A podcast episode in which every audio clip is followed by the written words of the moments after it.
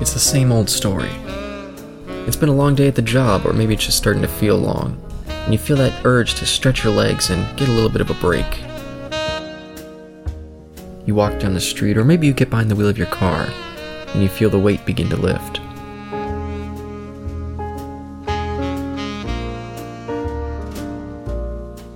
You walk through the doors, and the sound of the place starts to clear the air.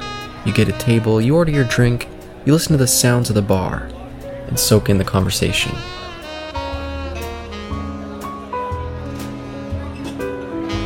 Welcome to the TNE Speakeasy with your hosts, Caleb and Eric.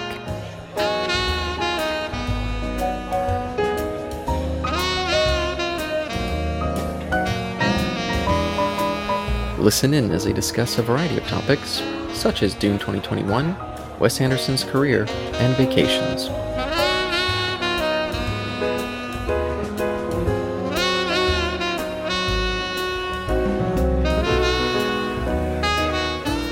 Um, so you want to talk about Dune for a second?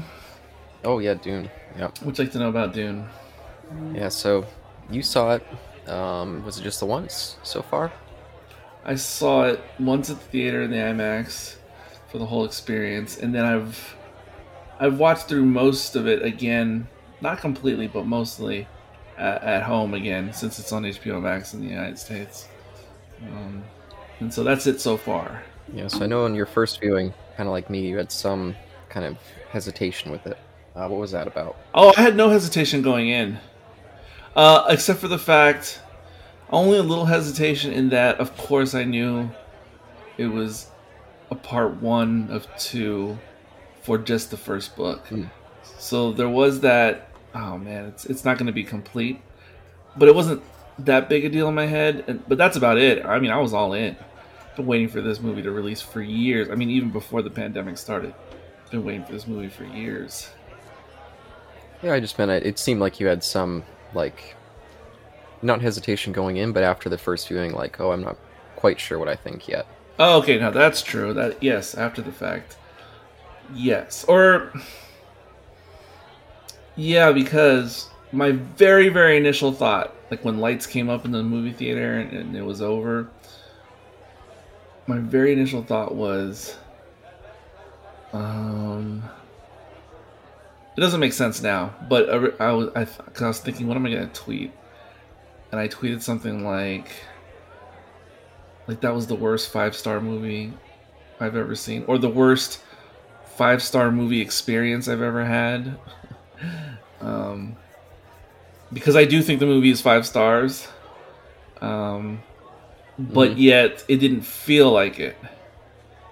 Because usually when I see any movie I consider five stars, I am jazzed as all can be, and I was not jazzed at all like that.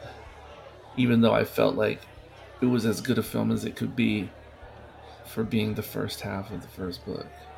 Yeah. Do you think some of that some of that feeling comes from like a connection to the source material, or I think it's not that I'm necessarily so wedded or bound to the David Lynch version as much as it's I just I think I know the story too well for just the first book.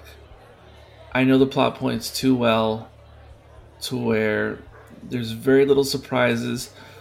There were little surprises, like tiny, because there are alterations Mhm. um, compared to the book, but they're not massive alterations. Um, just like little things. Um, so those little things are surprising, but they're not. They're not usually impactful.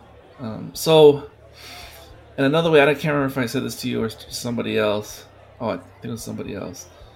I said, like, it's really hard for me to enjoy this movie because if I compare it to the Lord of the Rings trilogy of movies, this is like the first half of Fellowship of the Ring. It's like we just got to Rivendell in Fellowship, and then the movie ends like 10, min- 10 or 15 minutes after getting to Rivendell.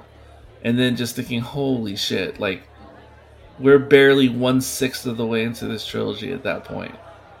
and that's how I feel at the end of Dune. Like, holy shit! Like we just got to Rivendell, but I want to get into the mines of Moria. I want to get into all this other stuff, and coupled with the fact that the sequel was not confirmed at the time, I was just like, oh mm. my god, is this going to be it? This is going to be the most horrible tease of film ever.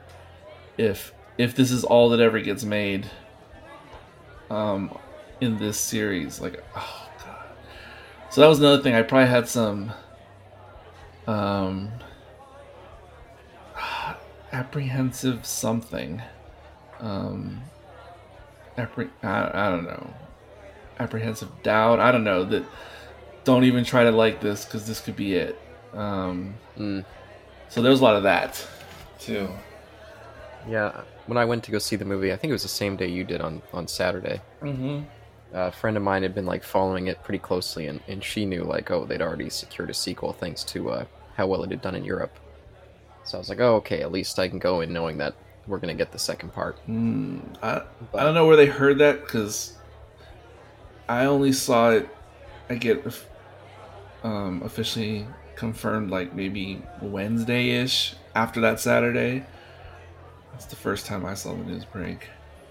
Um, oh, interesting. Yeah, she seemed that. pretty convinced, but and she follows that stuff a lot closer than I do in terms of the uh, production stuff. So I was like, oh, okay, sure. But yeah, I, I also walked out of it feeling kind of like that was a great movie, but I have no clue how I feel about it. But it was definitely the best of the adaptations. But there's no doubt about there's no doubt about that. Um, I thought it curious that. Uh, well, it's not that curious, but we um, not that we had to. We never saw like a um, what are they called? Uh, a spice navigator. Not that we had to. Mm. Um, the mentats were never fully explained, and even though you saw them do what they're doing, you wouldn't know what they were doing, hmm. or you wouldn't fully understand mm-hmm. them unless you had read the books, and that was an interesting choice. Um, that was actually part of my biggest complaint walking out, is they left out the entirety of the Butlerian Jihad, which was one of my favorite aspects of Dune. And so I was like, that should be in the sequel because it otherwise the universe doesn't fully make sense without it. So I think that if this ends up being a franchise and not just part one, part two, but more than that, I think that stuff will come out in time because I think I don't know. My hunch is that Villeneuve is treating this as if one day there will be six or six plus films, and this is just like the Star Wars 1977, which is hmm. we're just getting you into this world. We're world building, but we're just scratching the surface. There's no need for us to show you the Emperor. There's no reason to show Coruscant. There's no reason to explain like the Jedi Academy. Like all like no, like you know, we'll you'll learn more about that. You know, six movies in. I think that's what the deal is with not getting into really explaining things. Um, Because I suspect in due time. Um, I did like how quickly they get from. Well, at first I thought, damn it, they're never going to even land on Arrakis, um, the Atreides, which made me think, oh my god, if it takes this long for this to happen, like, is the movie going to end with like during the attack? And I was like, oh my god, like that's that's going to seem like like there's even more of a wait to get to the end of the first book if that's where the movie cuts mm. off because I was almost afraid that was going to happen when I was in the theater. Um, like we'd be mid attack and the movie would end and be like, oh my god. Um, but I like, but once they finally do get to Arrakis, it is very quick from the time they get to Arrakis to where the Harkonnens attack. So I did like that. I mean, it was really fast. It was much faster than the other two versions. Uh, once mm-hmm. they get to Arrakis, because as soon as they get there, it doesn't take long for them to go check out the uh, the harvester, and then immediately after the harvester business, the Harkonnens are already attacking. Like it makes it seem like they've barely been on Arrakis for only one or two days. Um, yep. But I, I liked it for the speediness of just the movie going experience because there's plenty more to do. Um, yeah, I did think it was a shame that they left out that dinner scene. That was always one of my favorite aspects of the book, and I just thought it was a real shame to lose that. But uh, I, I get it for pacing reasons. It would really, and, and they kind of dropped a lot of the political intrigue, so it wouldn't have really fit in the movie they made. I think for now. Yeah. And again, we don't see or meet the Emperor or his daughter, which I think, again, I think it's going back to my Star Wars reasoning. Um, so I can understand that. It's also curious that we haven't met Feyd yet, and I'm I'm assuming it's by design, and that it's just for something new to reveal in the second movie. I think, um, because I don't, because some people are wondering, is that what it is, or is he going to be completely cut out? I don't think he'll be completely cut out. Um, if I was to guess. Yeah, I couldn't imagine them doing that. That would be a really weird choice. Um, another regret, along with the the mentats being not really explained and, and not really having much impact because Piter was one of my favorite things in the David Lynch version. And and he's mm. he feel he's barely in the movie and he's already done away with like so quickly. Um yeah again that's kind of them leaving out the whole mentat element. But yeah you mentioned the, the Lynch version a couple times here Mm-hmm. I guess I don't know your opinions on that film. Are you were you a fan of that one or? Yeah, uh, I have always loved oh, okay. that movie pretty much, uh, and the extended version as well. Even more so, perhaps, even though David Lynch disowns the extended version. Um, the David Lynch cut, which is the one that was recently released in 4K. Yeah, I, I'm used to watching the long version, and it feels like it feels way too short. I'm not used to watching the theatrical director's cut. It's it's it's far too swift overall, um, and it goes really fast. Like yeah, I've only ever seen that cut. The theatrical one. Mm-hmm. Yep. Oh my gosh, you are super missing out. I've never had the stomach to sit through the three-hour one. Oh my god, no, no, no, no. Oh, I don't know. No, no, no, no. In my opinion, it's like it's like comparing one of the good Lord of the Rings movies to its extended cut. Like, like, like all the extended scenes like really make the movie better.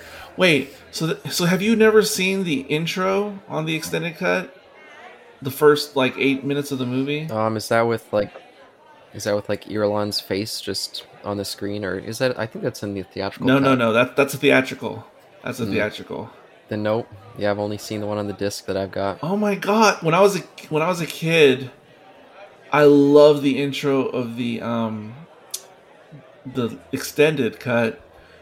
It was um it's done with still paintings, um, and they're all really good. Or yeah, I guess uh, still paintings, and it's it's more akin to uh, the opening of uh, Fellowship of the Ring.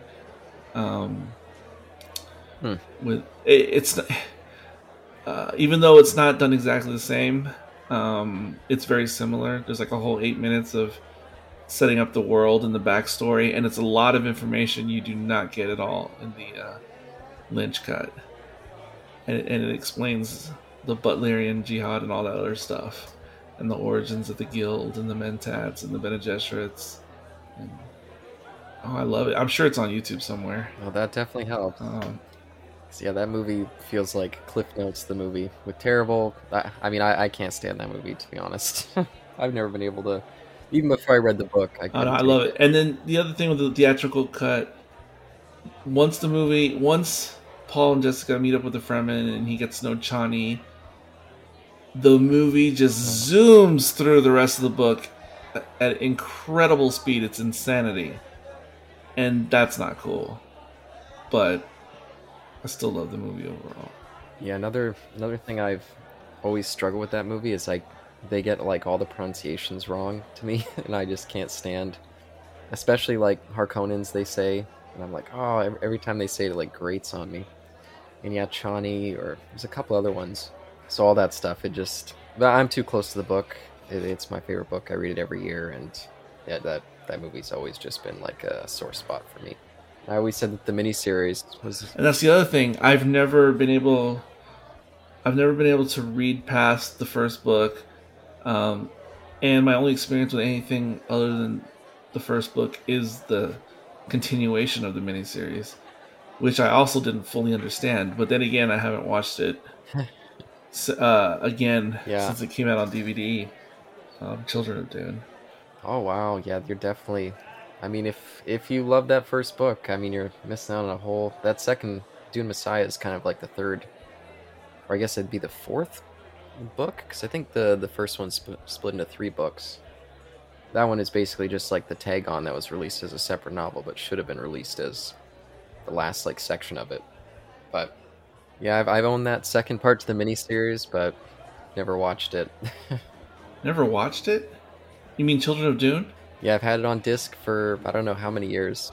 Yep, I've never never sat through it. That's very strange. I started it and just turned it off, and never finished it for whatever reason. I mean, again, it's been ages since I've watched both, but the first miniseries feels like they're going through everything in the book and, you know, at their own slow mm-hmm. pace. Mm-hmm. Whereas Children of Dune, it definitely has a much faster pace and they're not going through everything anymore.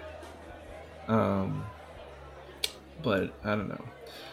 I don't know how I feel. I have to watch it again. I have it all here, those original DVDs. To watch that again. Um, but I liked all the casting. Um, pretty much. I uh, they changed Kynes' gender. That's neither here nor there. I mean, it doesn't doesn't affect anything one way or the other. Um, liked all the vehicles. Oh. Even though I love the vehicles in the Lynch one as well, but I love all these new ones. Of course, the cinematography was all there.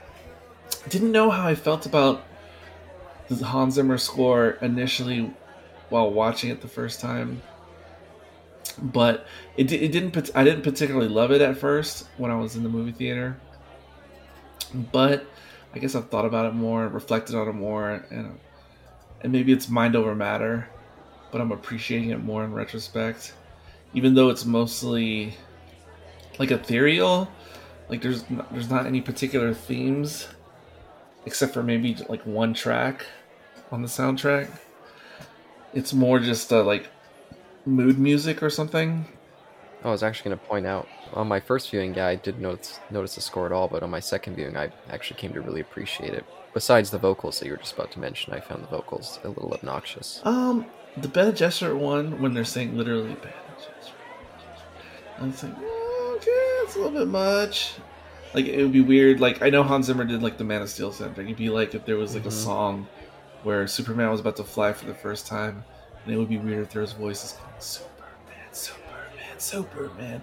Like that would be really weird. Yeah. But the Sardaukar priest chanting, that stuff is pretty cool. You don't like it?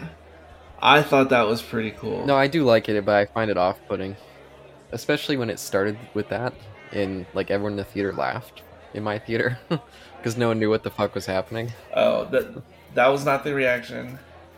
That was not the reaction. I thought it was interesting at the theater. I watched it. It was a full full house at, at the IMAX, of course, but um, I thought it was interesting because the audience reaction, because everyone. It, I felt like I don't know if this is my racist statement of the day, but um, I felt like I was part of a Japanese audience um, because everyone was stone cold quiet the whole entire movie, and then when the credits came up, like people started clapping, and I was like, oh wow! Oh.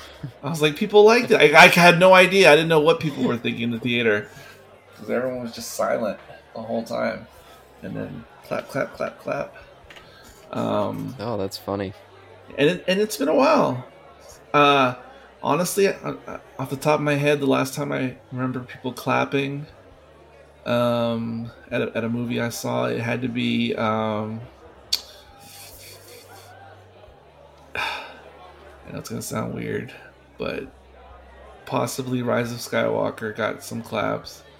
Um, it was either that or uh, perhaps Endgame. Uh, one of those, whichever came more recently. Can't remember between the two. But um, I always like that though because it doesn't happen all the time. Whatever movie I'm watching, I just think it's cool when people start clapping at the end. Um, and there is okay, so like there's a you can find this if you search uh, podcasts. Uh, I think the podcast is called the Director's Cut, and it's produced by the Directors Guild of America or something. Uh, oh, hmm. and you can find this 30 minute episode. And uh, Villeneuve did a screening in, in Southern California, um, maybe in September and it the the, the podcast is just a recording of uh, Christopher Nolan interviewing Denis after the the screening.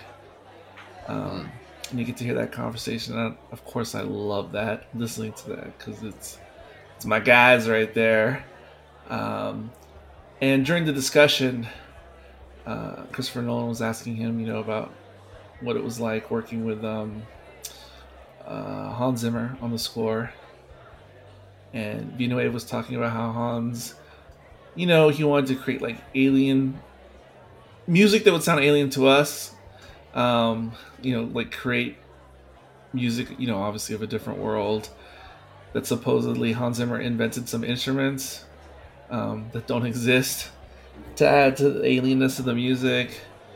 Um, that he had never seen um, the original and and avoided the original score because he didn't want to be tainted. Like he wanted to have his own original idea for his score.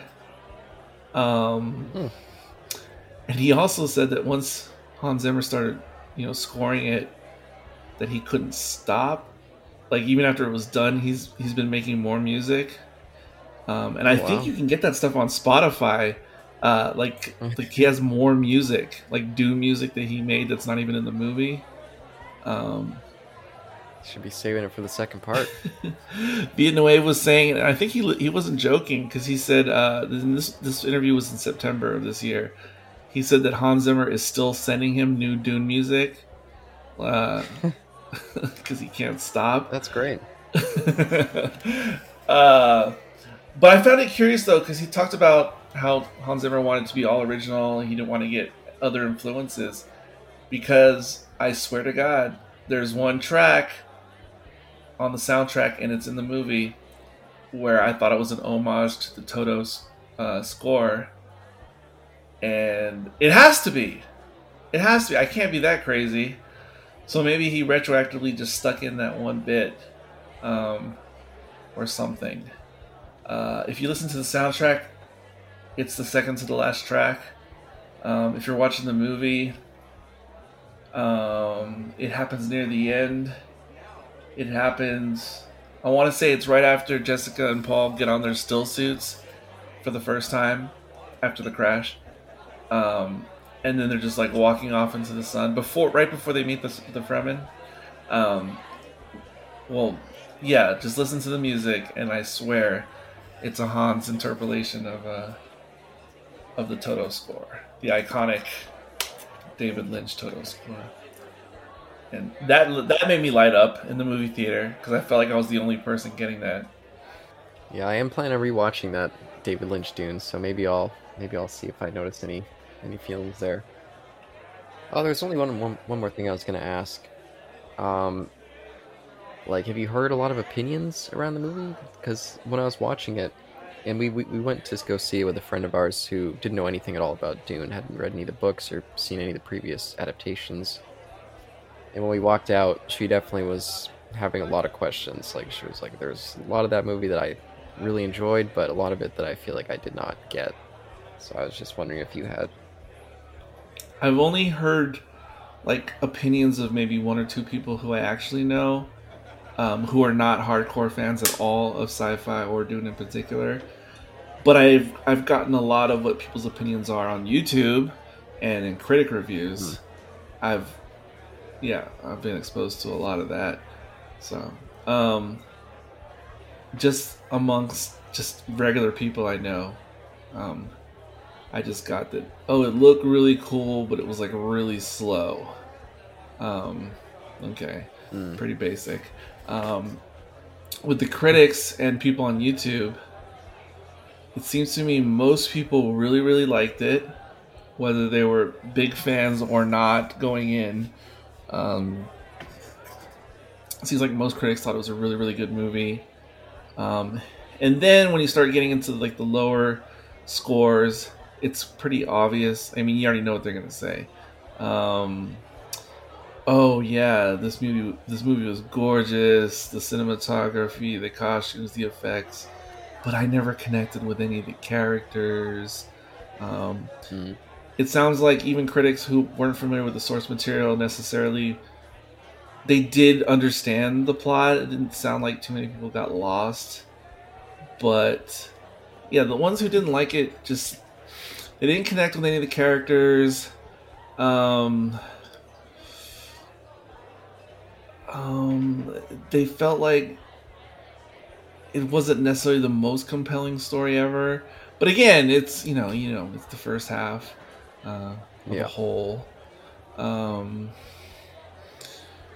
yeah, some people or yeah, critics just felt like um, the actors they're all really good actors, but they're just following the script and they were just giving a hollow performance. I, I don't know how to put it in my words. Um, what they, what the critics, those critical, what they thought. But the, but those people were definitely the minority because uh, mm. I've looked at a lot of opinions and most were pretty positive to raving.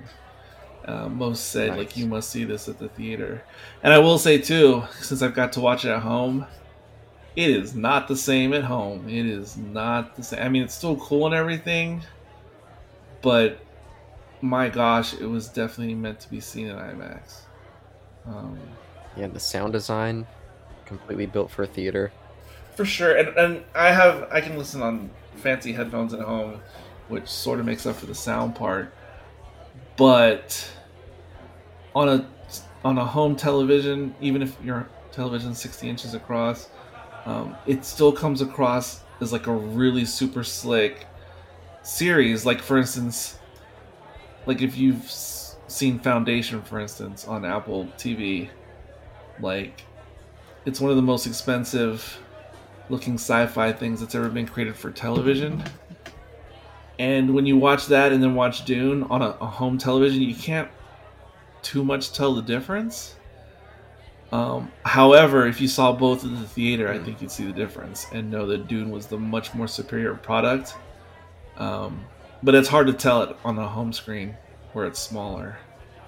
Because I think if you saw Foundation at the theater or IMAX, you'd see how much more CGI there was. Um, but on a home screen, it's hard to tell. That Dune is bending over backwards to mask its CGI. Uh, to make it look that much more real at the theater.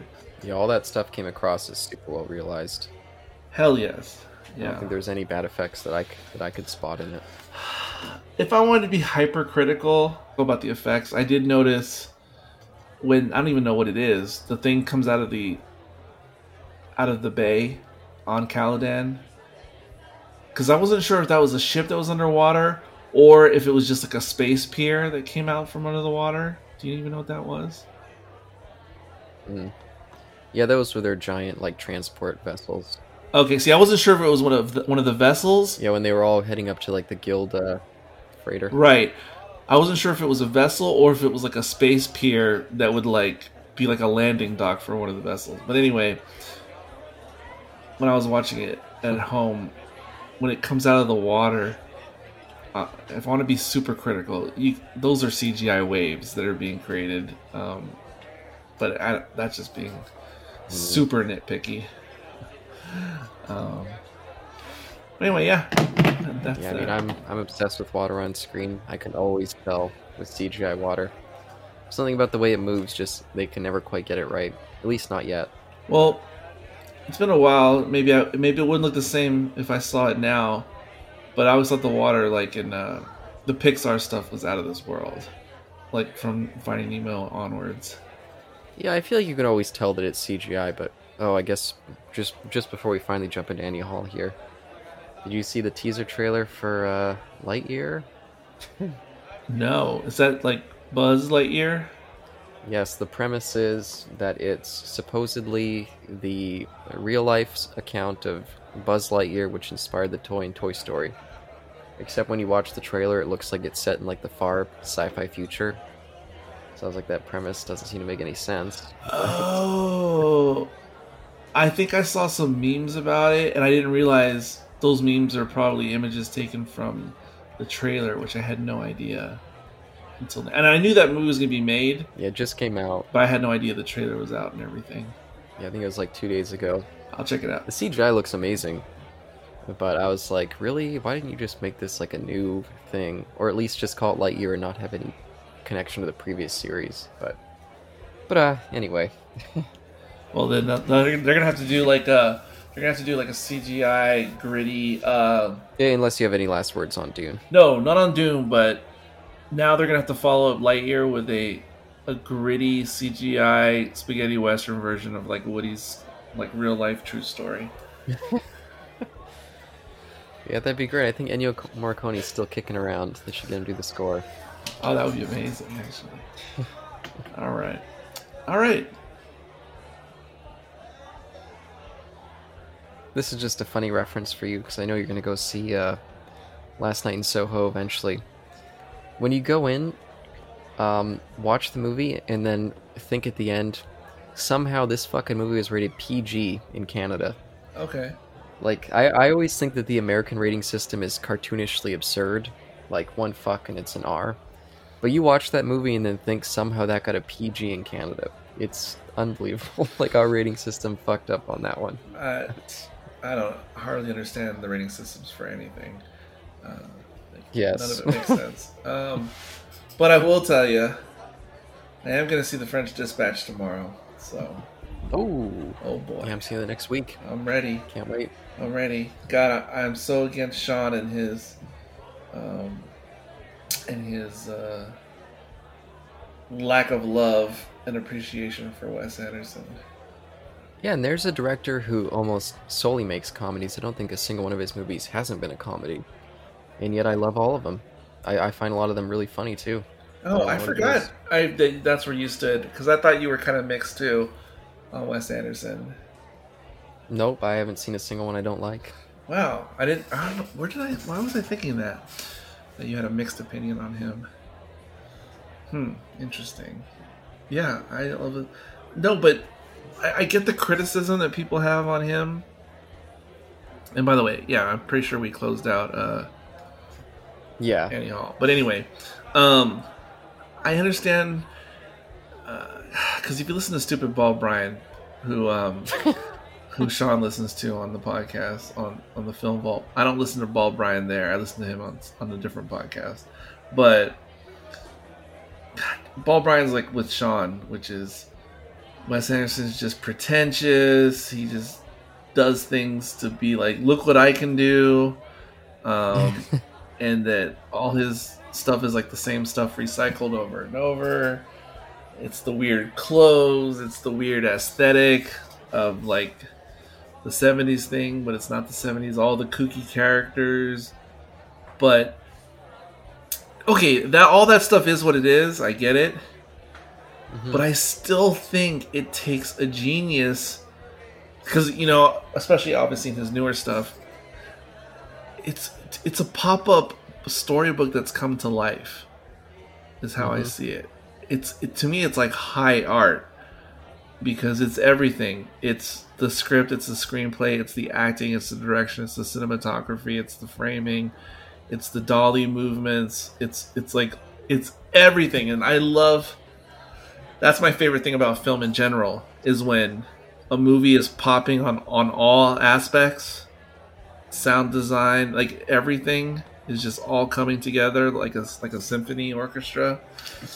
Um, yeah, I've always I've always thought of Wes Anderson as sort of like a kind of a more interesting Andy Warhol, whereas movies are in a way kind of like pop art, where it's kind of a recycled era put into a movie. Mm-hmm. but he's got such a great command of pace and super interesting like camera techniques. Like he's always calling back to old styles that you don't really see as much anymore. And I think he also he gets deducted points for some reason because I think he makes it look too easy. Mm. And I know because like Sean brings up like, have you seen the uh, the SNL skit where they're doing like a Wes Anderson thing? Like like a, like a little parody. Never watched. It's like a little parody. It's like a it's like a Wes Anderson scream or something like that. And I get it, and it's pretty funny, and they're making fun of like all his tropes and style and everything. And because it's Saturday Night Live, of course, it's like, look how easy this is, you know, that we can. But it's easy to to copy his style, but he's still he's still on another level. I don't know how to say it right. I don't know how to um, express it right through words. That it's easy for people to make facsimiles, but they never are as good as the original. But I don't think people are able to see that. Um, that the perfection that goes into the actual Wes Anderson um, visuals, imitation. Yeah, or like people see the imitation and they think it's just as good, which is not true.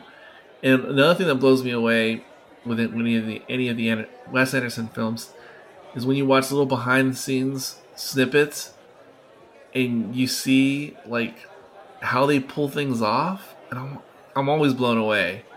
Because um, again, it does also make it look like it's simpler than it is, even though it's deceiving in that way when you watch behind the scenes. And God, I don't know, like I'm just amazed, like in Darjeeling Limited, I'm just amazed at the cinematography and editing of just the beginning when Bill Murray's character is trying to get to this train station in a hurry and he's in the taxi. Like, that's like as thrilling to me as like the damn French Connection car chase. And I'm just like, how did they do this in India? And it's like so crazy on location. And I think they're just driving. I'm not sure if they actually you know, blocked off those roads or if they're literally just driving through real traffic. But um, I don't know. That that did, his movies do not get the damn credit. And speaking of comedies, um, I consider Fantastic Mr. Fox one of the funniest movies I've ever seen. God damn, that movie makes me laugh so much.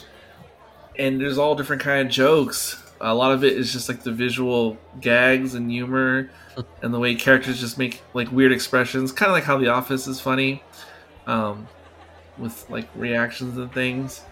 Oh my god, God, that movie's so goddamn funny. so, yeah, I tend to think of Isle of Dogs as his funniest, but maybe, maybe that's just me. I like Isle of Dogs, but it it feels weirdly longer and more serious, which makes it less funny to me than um to me, Fantastic Mr. Fox is just tighter and straight to the point, mm-hmm. whereas Isle Dogs makes you think about things and makes you get up in your head a little bit more, which takes away from the humor a little bit. Oh, that's fair. But uh, eh, but um, yeah, no, I'm I'm pumped for the French Dispatch. Can't wait. But um, the last live action one he did, I think that was um Grand Budapest. Like mm. that movie, like on paper, like if you were just or seeing the trailer and wondering, do I want to see this movie? It's like, what the fuck is this about? Like an old hotel in Eastern Europe? Like, what the fuck is that? And then when I actually see the movie, I think it's fucking genius. And I feel like, because I also think that Wes Anderson is like, like like certain other directors, like James Cameron, he's constantly building upon like his skill set, like as he does like his next movie, his next movie and I feel like uh, Grand Budapest is almost like he's putting it all together, like things he learned from making previous movies. Um, I love how Grand Budapest uses at least three different uh, screen ratios uh, th- mm. throughout the movie, and each ratio corresponds to a different uh, decade or era in time. Uh, I just, oh my god, and how it mixes practical effects with special effects and blah blah blah, and models Stunning. and paintings and and stuff. She's got it all. Um, and God, I, the command of pace to that movie, I think, is just incredible. Like I think he's got it so tight. It's it's just yeah, a masterwork. I think for him. I think that's his best film. Yeah, I do think so. In a weird way, because that's not my favorite. But I don't know what my favorite is, but but it's probably the best, as you just said. Yeah, and if if you ever go back and watch uh, uh what uh, Bram Stoker's Dracula, I feel like a lot of the same kind of playing with making a film. Uh, uh what's his name? Fuck, I can't believe I'm forgetting. I'm so drunk. the Godfather director. Um, Francis Ford Coppola. Thank you. Yeah, he, he plays in the exact same way that um, Wes Anderson's playing in that film. Like it's a very similar kind of testing himself as a filmmaker. It's not as tight nearly, but a lot of the same like bringing back old techniques. Like we even see some like genuine filming with silent film, like in there. Like there's it's really cool kind of. Yeah. I feel like they work as almost companion pieces. I've always been aware of it. I mean, since that movie came out, um, but I'm gonna. Ha- I've never watched it in modern times. Uh, I've only watched it in the VHS days, um, and I, I don't even know. I don't even. I don't think I saw it at the movies. I think I only ever saw it on VHS um, numerous times. But uh, one of these days, I'm gonna check out like the 4K or something and reevaluate it and see what I think now because I have no idea what I would think. Yeah, it looks beautiful in HD. Really beautiful. And um, yeah, so I have high hopes for French Dispatch because it looks very much like Grand Budapest. I mean, like in style mm-hmm. and whims, whims, whimsiness or whatever. But we'll see. We'll see. I will report back. Yeah, I'm almost a little nervous because it looks like it's such a gigantic cast. I'm like, I'm worried it's going to be, I don't know what. I think it's interesting that it's coming out right now because just like Dune and um, No Time to Die, you know, it was delayed from last year. Um, mm. Like it was all ready to go a year ago. Uh, I think it's interesting that it pulls from the cast of both Dune and No Time to Die uh, for French Dispatch. I'm looking forward to that. Just Jeffrey Wright, or oh yeah, I guess Christoph Waltz is in there. And um, Paul Atreides. Yep, Timothée Chalamet, and of course, um, uh, Willem Dafoe popping up again, which I'm always happy to see that guy. um, many people consider um, the Ocean one to be the worst of the Wes Anderson movies, uh, Life Aquatic. Mm. I don't know what I think is the worst, but I quite like Life Aquatic. Um, and some of my favorite things in that movie are uh, Willem Dafoe acting out of frame throughout that movie. That shit cracks me up. Like there's one where he's like talking to Owen Wilson. He's like, you know, I really consider you like my son, and Willem Dafoe's like somewhere in the background crying or something. God, that shit is so. I don't know why it's so funny, but it's so funny. No, it's funny. Absolutely. He's great in that. Yeah, that whole movie I think is really fun. I don't I don't get the hate. I've never seen the Darjeeling Limited. I always thought like that was the one that was considered the worst. I didn't realize that it was a Life Aquatic. I'm pretty sure it's Life Aquatic because people felt like yeah, like he was riding too high on his reputation in the moment, and they feel like yeah. he overextended himself on Life Aquatic, like high on his own supply. Um, uh, Darjeeling Limited is cool not only because of all the location shooting and everything and the whole India vibe. The soundtrack is amazing. It pulls he does like a Tarantino like uh he pulls snippets from Bollywood films, classic Bollywood films, and like he like takes all these pieces of other soundtracks and puts it together and makes his own. Um, but also Darjeeling Limited as a story, it is like a spiritual sequel to Royal Tenenbaums. Um, oh. Oh, very much. Like, if you know the, what happens in Royal Tenenbaums, um, this is like this is totally like an epilogue or um, sequel uh, to like what would happen then if the father died and, and how would it affect the kids. That's like what Darjeeling Limited's all about. Um, and you can imagine the Hackman character um, as being the father who's deceased um, for Darjeeling Limited.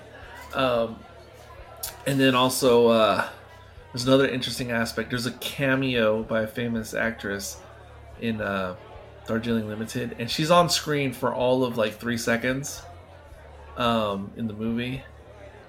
And for whatever reason, I don't know the backstory, but for whatever reason, um, I think he made this before he made Darjeeling Limited, but Wes Anderson made this short little film that's like 12 minutes long, um, featuring that actress. And it ends up being like the prologue to the movie, but you wouldn't know it. You'd have to get like the DVD or Blu-ray or whatever. Uh, and it's cool to watch the little 12 minute short, and it's basically the prologue of the movie. Um, and it's cool to make those connections. Yeah, I, I, would love to jump into some of this Wes Anderson stuff because oh, I've also never seen Bottle Rocket.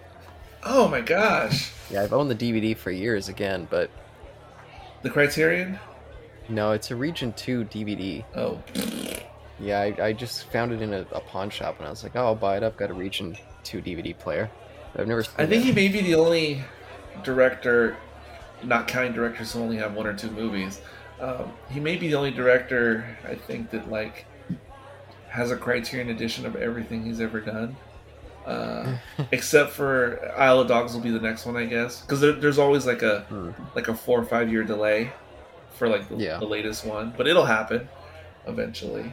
Um, uh, but yeah, um, Bottle Rocket is really good just to see the origins, but it's it's not it's not as low budget as Slacker, but it's definitely you know Wes Anderson making a Wes Anderson movie like his starter film with very mm. small budget. It's definitely that. Um, yeah, maybe we'll break that out soon. I know the next one that I want to do is Enemy, the the second part of Prisoners, I think, for uh, Denis Villeneuve. But yeah, maybe sometime after that. So you're saying Enemy is like a spiritual sequel to Prisoners? Is that what you're saying? Uh, he he put them out in the same year, and that was what made me such a fan of his because it was like, oh, he made this really serious, kind of beautiful drama, and then this crazy art film, which is Enemy. so, yeah, we'll definitely watch that at some point, and we'll definitely. For some reason, I was unaware of your love for Wes Anderson until today. Um, really? Hmm. Yeah. No, yeah, huge fan. Yeah. Yeah, dude, I could easily go through all those movies. Easily. Sure. I'd love it. yeah, I've always thought of him as more of a lighthearted Tarantino, where he does a very similar thing to Tarantino, but he's not as. There's a certain smugness to Tarantino. Like, I think it works for him, but he's certainly smug. Wes Anderson's just kind of like playing in his little play shop, doing his little his little movies that a lot of people don't really pay attention to, but he's got his dedicated fan base. I think all these guys who are my favorite modern directors, it's my ongoing poor man's theory that just like me and Scorsese as well, I mean, all these famous uh, directors, um, they they all worship Kubrick, they all worship Bergman, and I know there's other they have other influences, but those are the two big ones. And I always feel like all these newer guys are doing their interpretation of some kind of mixture of Kubrick and Bergman. Um, well, okay, Lucas, and he's not doing so much Bergman. Uh, yeah, he's more just Kurosawa. Oh yeah. Um, well, see, that's the other thing because Kurosawa, I've only seen like you know six of his movies, but they're so Japanese Bergman esque, um, in a way. Uh, but yeah, that's a whole separate thing. I mean, I should include him as well, but it gets complicated, especially because I'm I don't know all his breadth of work that well. Um, but so Wes Anderson, it's like here's some Kubrick aspects and here's some Bergman aspects, and Spielberg, same thing. Nolan, same thing. Villeneuve, same thing. Alfonso Cuarón, probably same thing. Um, but Kubrick is more about the spectacle um, and or the yeah i think uh, kubrick's a painter at heart and he paints for the cinematography it's that but he it's also this idea of this may be a story, but it's it's going to be subversive, and you're going to have to dig a little to get to the meat of it. Um, and all those directors play with that to different degrees. Um, and then anything that gets into the drama side or introspection or dialogue or interplay, that's all the Bergman stuff uh, to me. Uh, and those guys, and how much those guys tap into that um, is what that stuff is.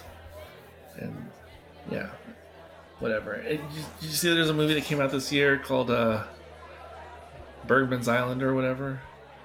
no, I did not see that. Was that like a straight to video type of deal? No, no, no, no, no, no. It's like an art house film. Uh, well, I mean, oh. it's like that type. I mean, they would play on that circuit. Stars Tim Roth and somebody else.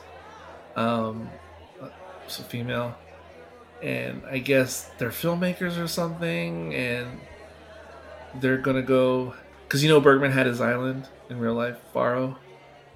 No, I didn't know that. Oh my god. Ugh. I don't know much at all about him. You have to know about him, and then you see how his movies play into that.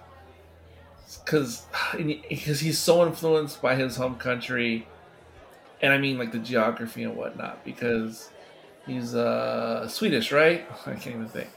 So and you know and you know where Sweden is on the map, and Sweden has a lot of islands, and is known for its islands that are off the coast, and and Bergman, I don't know if that's where his childhood was, but he's such an island person, but literally and metaphorically, because he likes to be isolated on his island in real life, and he likes to be away from the mainland and not to be bothered, and that is a constant theme in so many of his movies of a person metaphorically or literally being on an island, um, and in real life, he acquired his own private island, which is called Faro, and from what I don't know what year till the end of his life, he mostly lived and worked on his island, and that's where he wrote all his movies. That's where he lived.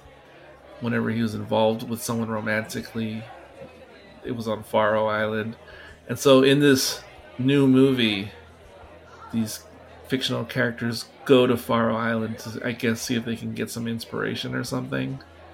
Um, and my understanding is that they end up having like a a Bergman esque type situation while they're they're on the island.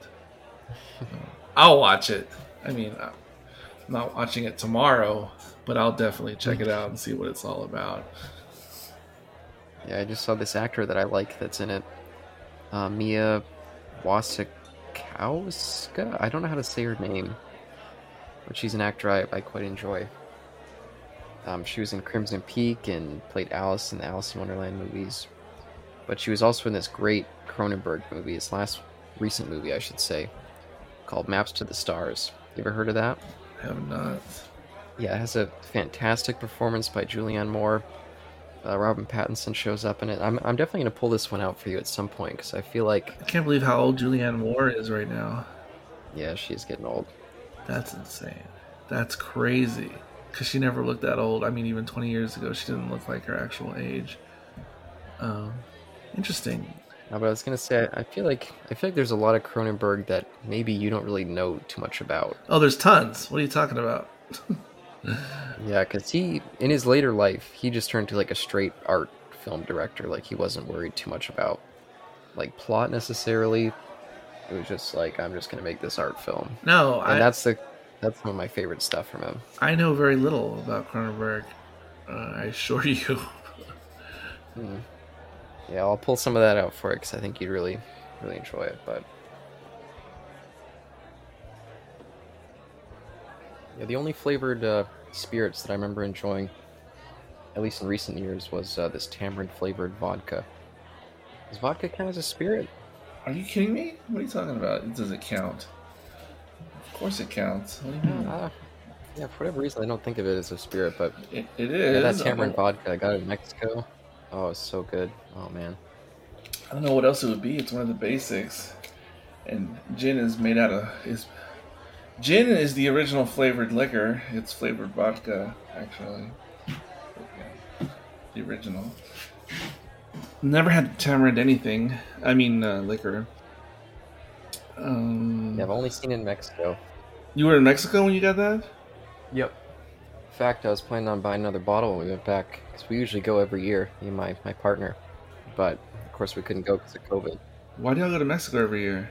Cause it's cheap.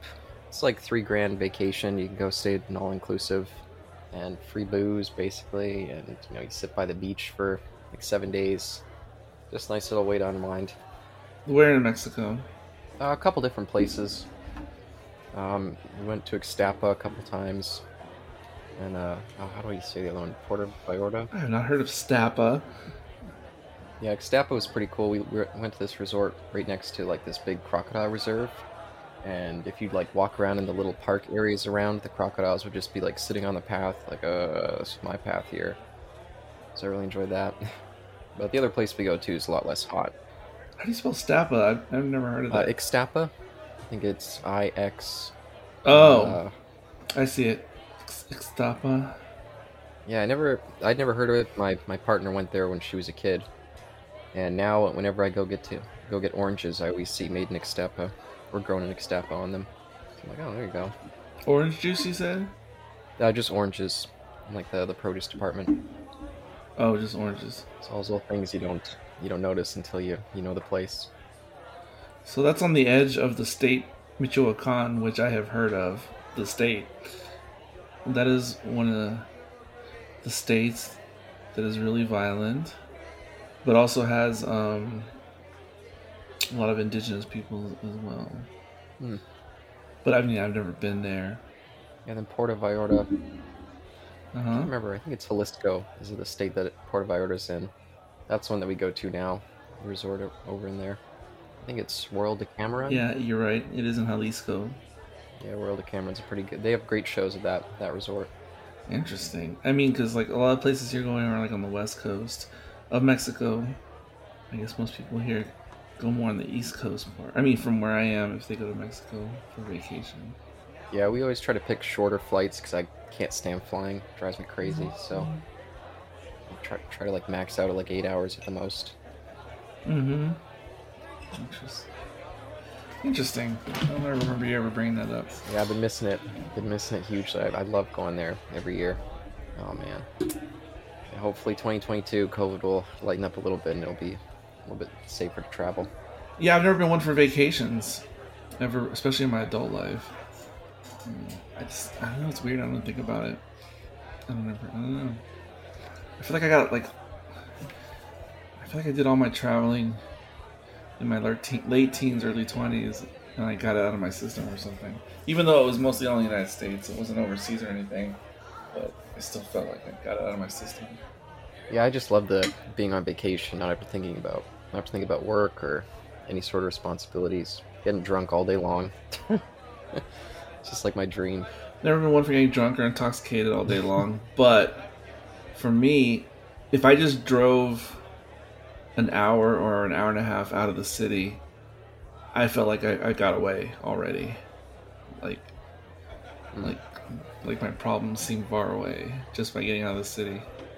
Yeah, I also always loved it because it was an excuse to sit down and write. Because I'd work five days a week and I never had any time to write. So going on vacation would always be kind of the splurge where I'd get it all out. Oh yeah, never. But now I don't work. Now I work from home, so I can just do all the writing I want. So I've never been a writer.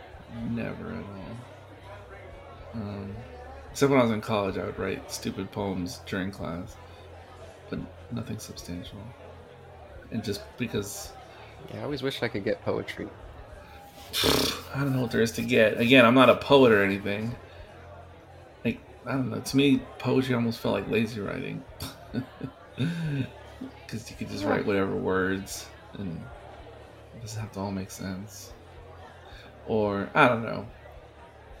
No, even though I put a lot of thought into it sometimes, I don't know how much you could tell between the ones I put a lot of thought into and the ones I didn't put a lot of thought into.